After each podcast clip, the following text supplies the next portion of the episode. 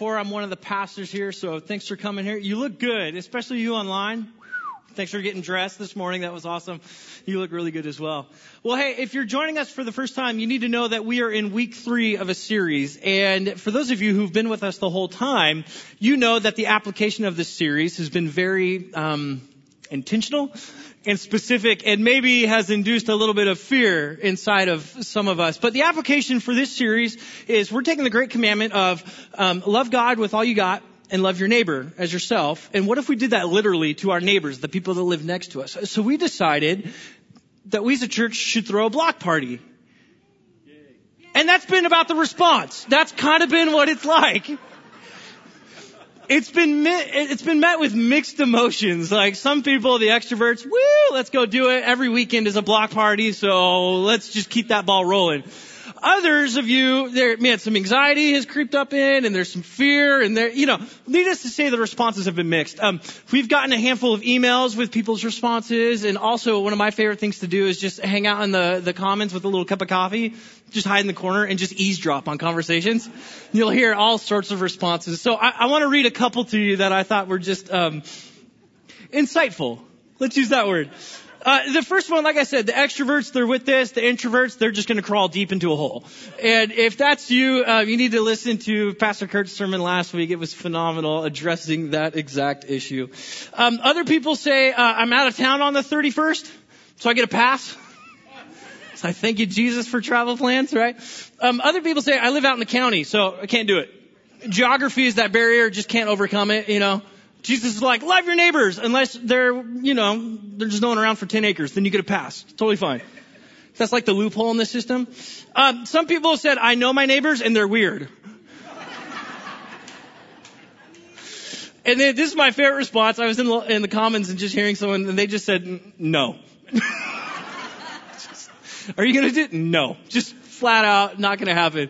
But what's so funny, and, and like I said, I, I don't know where you land on this, I think you've got extremes, and I think probably most of us are in the middle. And for those of us that are in the middle, myself included on this, um, I think we're in the middle because there, there's some fear that creeps up inside of us. And I think, I think it's the fear of rejection.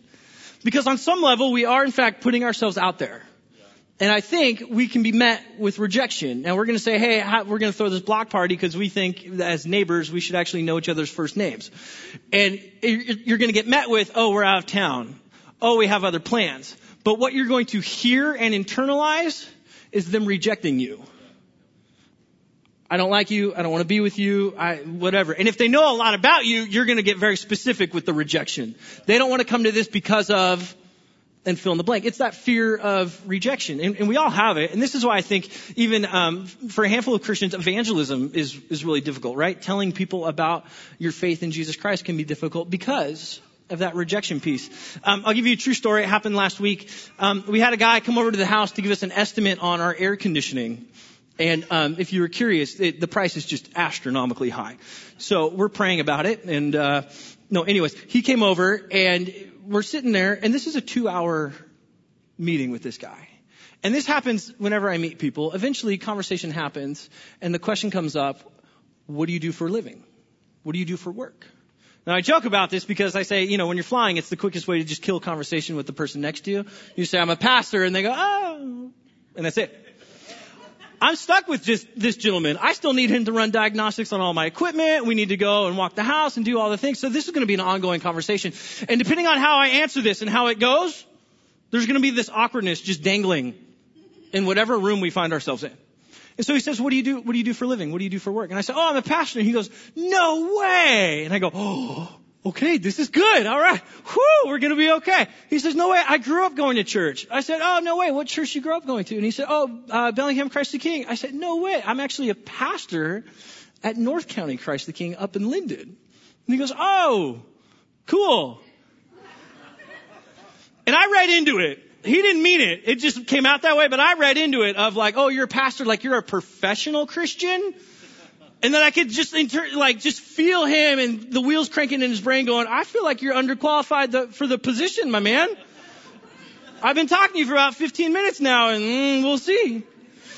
And, and he said this, and here's where this fear of rejection comes in. He said this, he said, oh, I, I, I think I need to get back into church.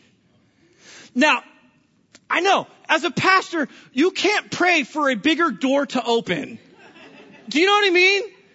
Like, I know a church that you should go to. I know a lot about that church that you should go to. And so what I said was, yeah, I get that response a lot.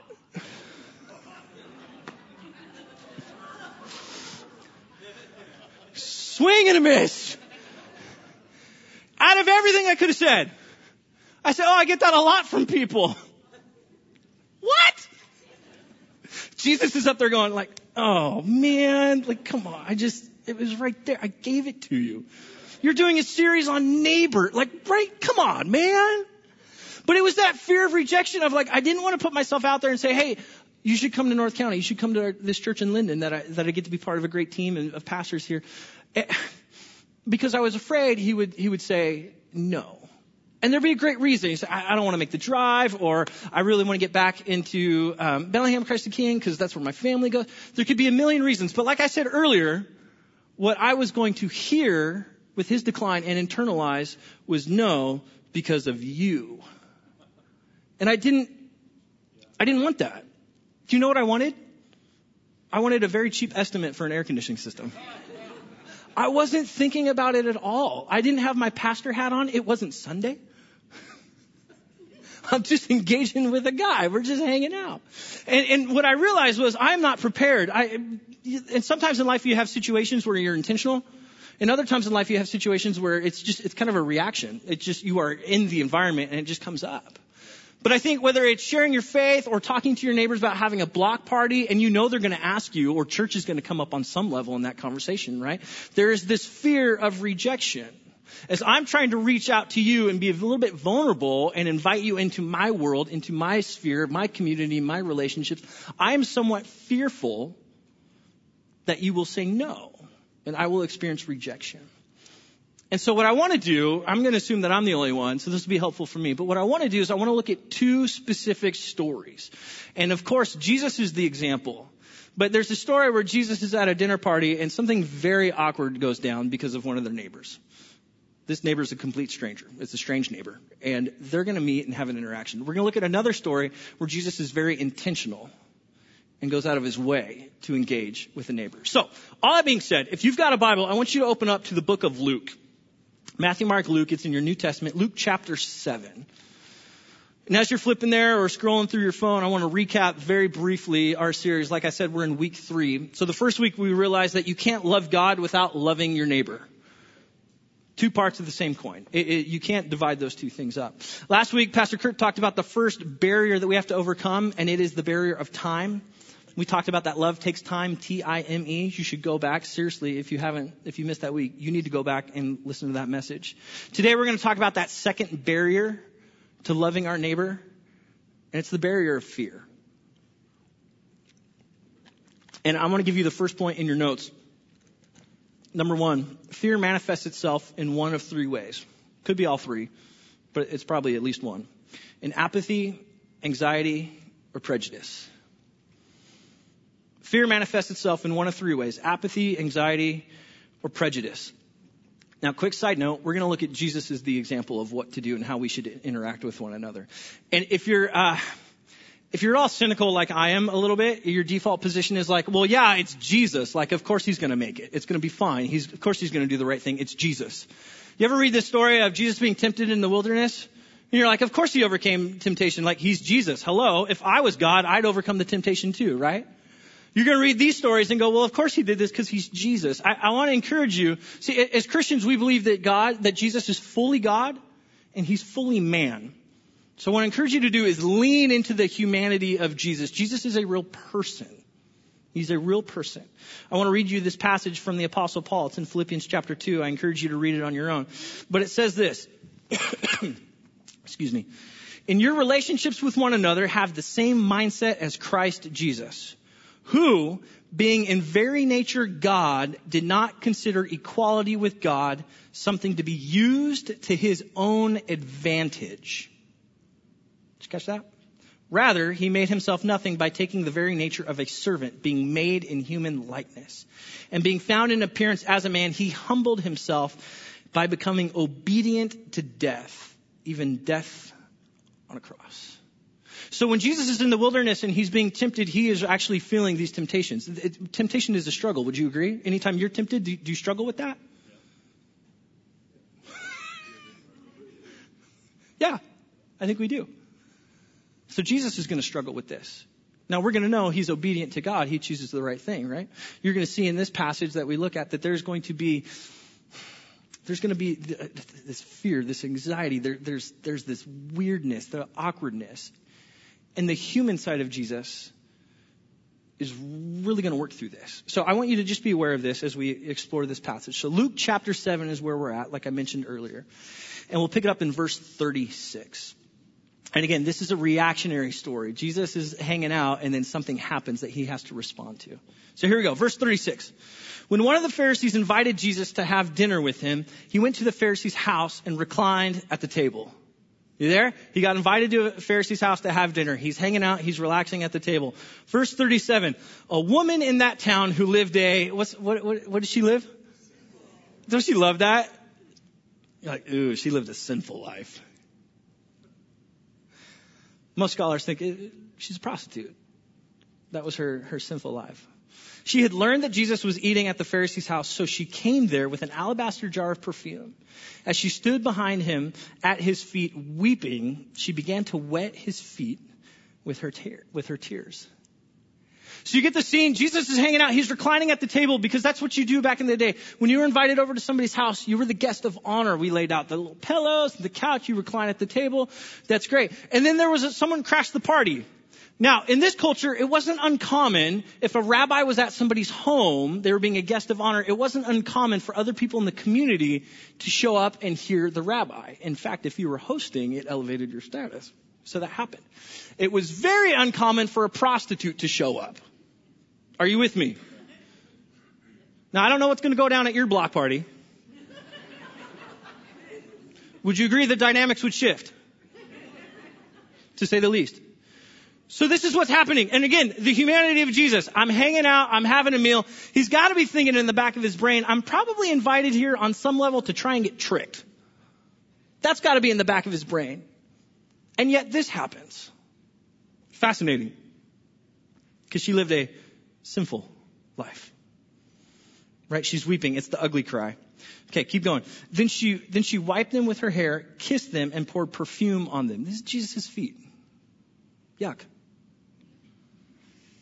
When the Pharisees who had invited him saw this, he said to himself, if this man were a prophet, he would know who is touching him and what kind of woman she is, that she is a sinner what I find so fascinating about this passage is that Jesus allowed it to play itself out. He didn't say anything. He didn't stop it. It just carried on. Can, can, you feel the tension in the story? I mean, if you grew up in church, you've heard this story a thousand times, but really, place yourself in the situation here. You're invited, you're not even the main guy, you're not the one who invited Jesus, you're not Jesus, you're just someone there. And you're watching this. You ever felt embarrassed for somebody? I, I imagine that's what people at the party would feel for this woman. And yet Jesus plays this thing out. He lets it go. There would be a lot of anxiety in the room.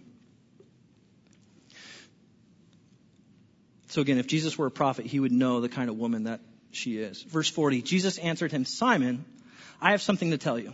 Tell me, teacher, he said, thinking that Jesus is going to affirm him, right? Verse 41, he goes in the story mode. Two people owed money to a certain money lender. One owed him 500 denarii and the other 50. Neither of them had the money to pay him back, so he forgave the debts of both. Now, which of them will love him more? Simon replied, I suppose the one who had a bigger debt forgiven. You have judged correctly, Jesus said. Then he turned toward the woman and said to Simon, do you get that? Do you see that? This is, this is very awkward if you're at the party and you're watching. Jesus turned towards the woman and is talking to Simon. He says, do you see this woman as he's staring at her? I came into your house and you did not give me any water for my feet, but she wet my feet with her tears and wiped them with her hair. Remember, all dirt roads, no Nikes, just flip flops. All dirt. Super gross. She's crying. It is the ugly cry, the uncontrollable weeping. Her, Jesus' feet are now muddy with her tears. He said, you didn't give me a kiss, but this woman from the time I entered has not stopped kissing my feet. It's customary greeting. When you come into somebody's house, you give them a kiss, you welcome them, you take care of their feet, you clean their feet when they come into your home. Yeah, you want to clean home, but it, again, it's a sign of honor and respect. He goes on, Jesus says, verse 46, you did not put oil on my head, but she has poured out perfume on my feet. A lot of scholars think that this jar of perfume was a year's worth of wages. Now, I don't know what you make in a year, but, but how, how devoted do you have to be to Jesus to encapsulate your income in a year in one object? And then give Jesus that object.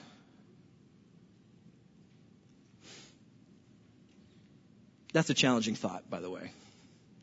I don't want to talk about that, so let's keep reading. Verse 47. Therefore I tell you, her many sins have been forgiven as her great love has shown. But whoever has been forgiven little loves little. Implicating the Pharisees. Also, if you've been forgiven a lot, you love a lot. Verse 48, then Jesus said to her, your sins are forgiven. The other guests began to say among themselves, who, who is this who even forgives sins? And Jesus said to the woman, your faith has saved you. Go in, what's that word? Go in peace. Now, I want to walk you through the anxiety, the apathy, and the prejudice in this situation from the Pharisees' point of view and then from Jesus' point of view. And we'll go quick. But understand the prejudice that is here, that is going on. Simon is a Pharisee. The religious elite, the self-righteous, she is a sinful woman. She's a prostitute. Those two groups don't intermix. They stay on opposite sides of the playground. Are you with me? This woman shows up to the scene, crashes the party, causes a scene at the party, and Simon the Pharisee does not even acknowledge her. Did you catch that? He just goes, well, if Jesus, if you were a prophet, he's even thinking this. He doesn't even speak it. He's just thinking, if you're a prophet, you'd understand who this woman is. The prejudice is there. The apathy, no one engaged her. They could care less that she was there. No one engaged her. And the anxiety, look, they're just trying to have a nice dinner. And all of a sudden, this unexpected event happens. So what is he, what is Simon? And he's got his own agenda too, doesn't he? He's trying to facilitate a nice gathering, wants to hang out with Jesus, wants to ask him questions, wants to learn from their rabbi, right? This is what's going on. And in this situation, bloop, everything changes. The anxiety is there. There's prejudice that is there and apathy because I'm not going to do nothing about it. Enter Jesus. He's very well aware of the prejudice that is happening. Listen, the Pharisees don't like the woman because of the lifestyle she lives. The woman, the sinful woman, doesn't like the Pharisees because of their lifestyle. Jesus is caught in the middle. He knows, regardless of how I play this, um, hmm, it's going to be really difficult for both sides to get along. There's going to be some tension to manage. That would cause some anxiety. Again, we're talking about the humanity of Jesus, right? Fully God, fully man. It, it's there. Prejudice is there, the anxiety is there, and then the apathy. It would have been very easy for Jesus to go, well, hey, not right now, because like I got invited to this party. I'm not hosting. I'm not in charge. I'm just a guest. So you, you need to talk. Maybe we could do this after the party. Maybe we could go outside where like not a whole lot of people will see us. You have a checkered past, so maybe like one or two other people will see us. Thank you for the laugh. Do, but what does he do? He chooses to act anyways. He engages anyways. What does he do? He decides to love well.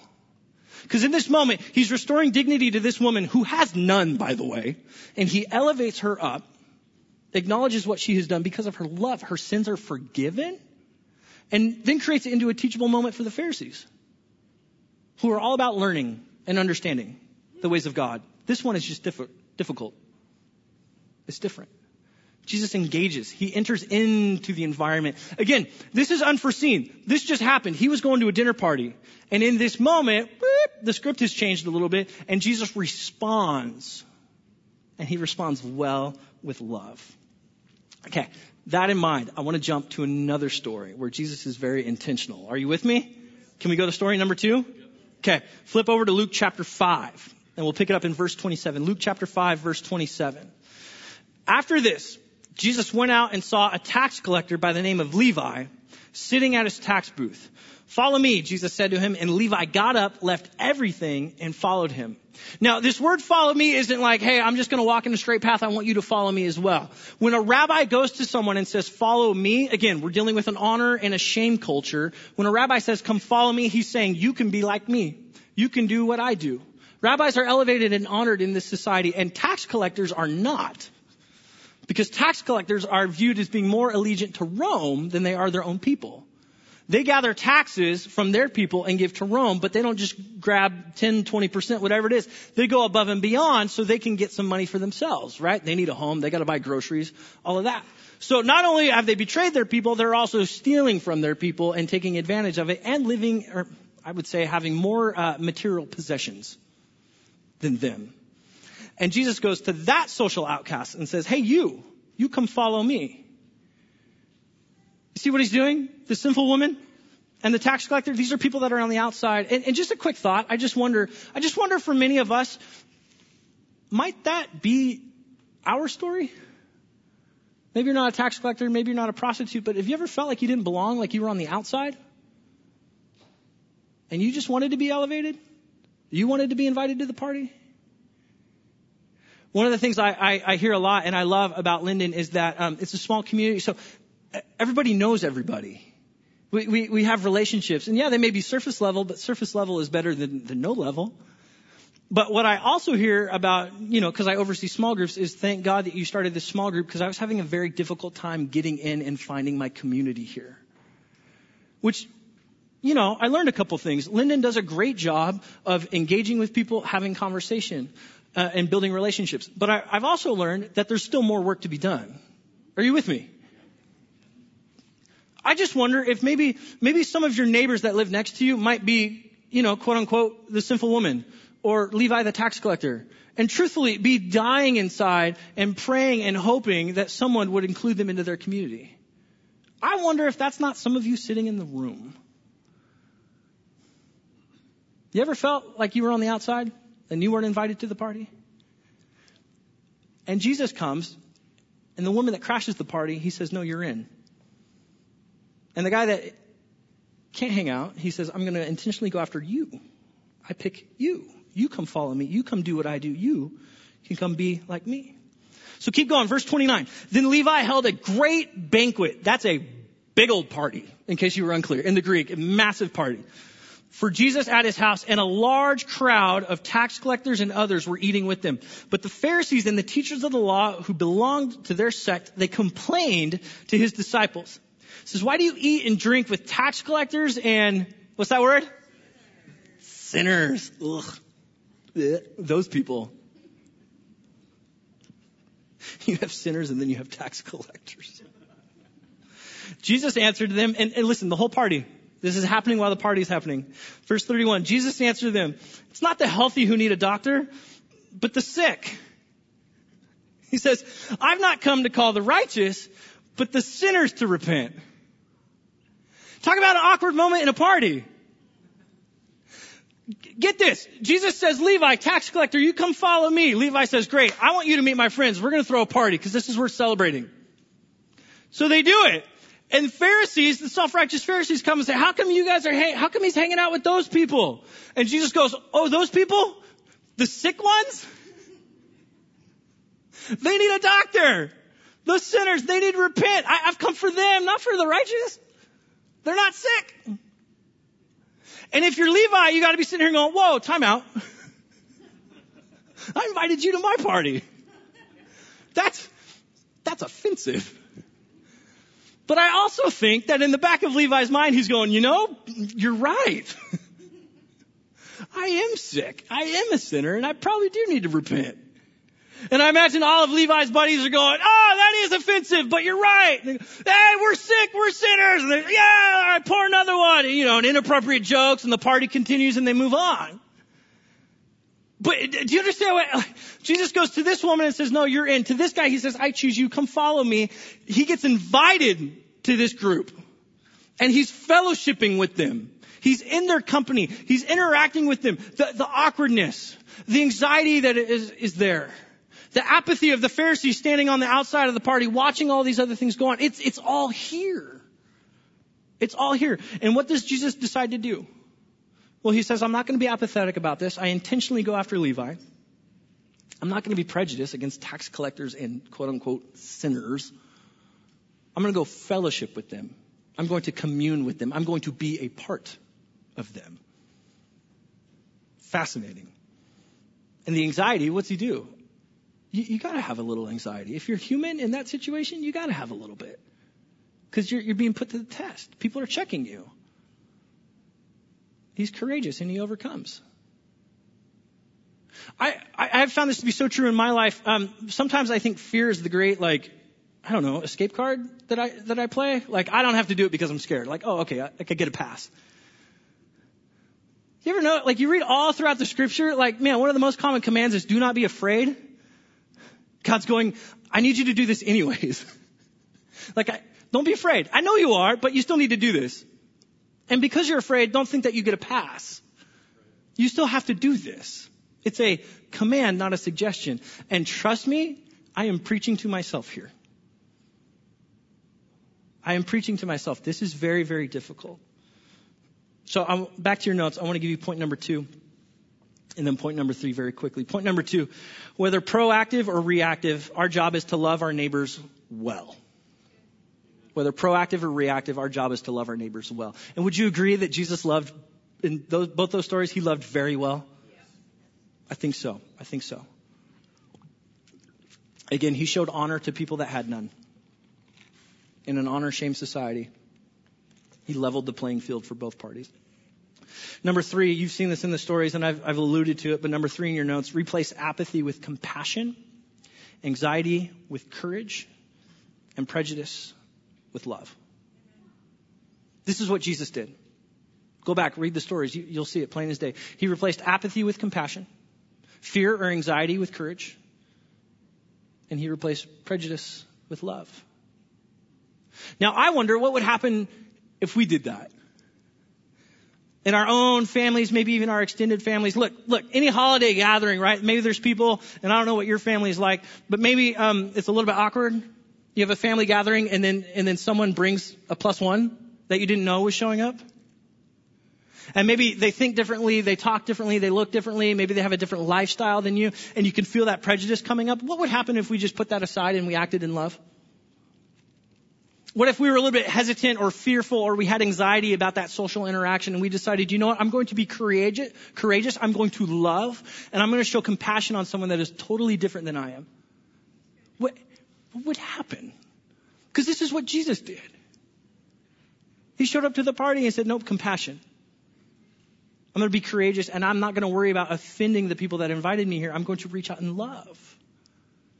What would happen if that happened in your immediate, your immediate family? What would happen? Just humor me for a second. What would happen if everyone in the church, what if, what if that was our experience? When people came in contact with us, everyone in the room and everybody online, they come in contact with us, they go, man, I, I, I may not believe what he believes, but like, he's compassionate and he does some very courageous things with the way he loves people. I'm skeptical of what he believes, but I'm thankful that he's my neighbor, he's my friend. I think that's the spot we want to be in our relationships. What would happen if our church, what would happen if the Big C church, if we were known for this? Compassion. We're courageous. And we loved. Just like Jesus loved us. I think, I think, I think we would begin to see a movement. Because here's why I think this. Um, I think people are hungry for this. I think people are desperate for this. I think if you've ever felt on the outside, the thing that we want most is someone to show compassion and bring us to the inside. This is the gospel. This is what Jesus has done for me. He's what, he, this is what Jesus has done for all of you who put your faith in him. You have felt like you have been on the outside and Jesus comes, nope, come follow me, do as I do. You can say as I say, you can act as I say, you can love the way I love. I will bring you to the inside. You can have a relationship with God the Father. Compassion. A courageous act of going to the cross and dying for our sin. Love. For God so loved the world. What would happen if you and I, we replaced apathy with compassion, fear and anxiety with courage, and prejudice with love? I believe that neighborhoods would be transformed, that lives would be changed, and we would see the hand of God move like we have never seen in our lifetime. I'm convinced of it. But you know what this requires?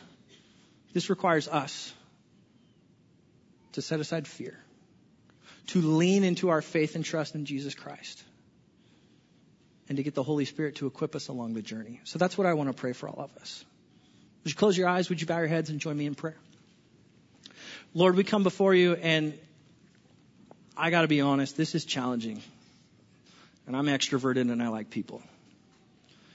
But I know that myself and the people online and in the room, Lord, that we're being challenged with something that could end up in rejection. And that's going to hurt. Probably on a very deep level. So, Father, I pray that your Holy Spirit would begin to work in me and would work in us. God, you have been so faithful throughout my life. I pray that I will look back and see your hand of faithfulness and blessing along the way, and I will trust you with this next step. I don't want to be rejected, but what I want more than to not be rejected is for my neighbors to know Jesus. And if that can begin with a simple block party, then I'm going to try that. God, we thank you for your son Jesus and his model and how he lived courageously, lovingly, showing to compassion, showing compassion to all that he met. Father, would we do the same as we reach out to our neighbors in the name of Jesus? Father, I pray that the fruit, the results of this block party would lead to relationships, friendships that lead into more people having a relationship with your son, Jesus. Father, would you help and would you bless our efforts? We pray this in the wonderful name of Jesus Christ. And the church said, Amen. Would you stand with me? We're going to close by singing one last song.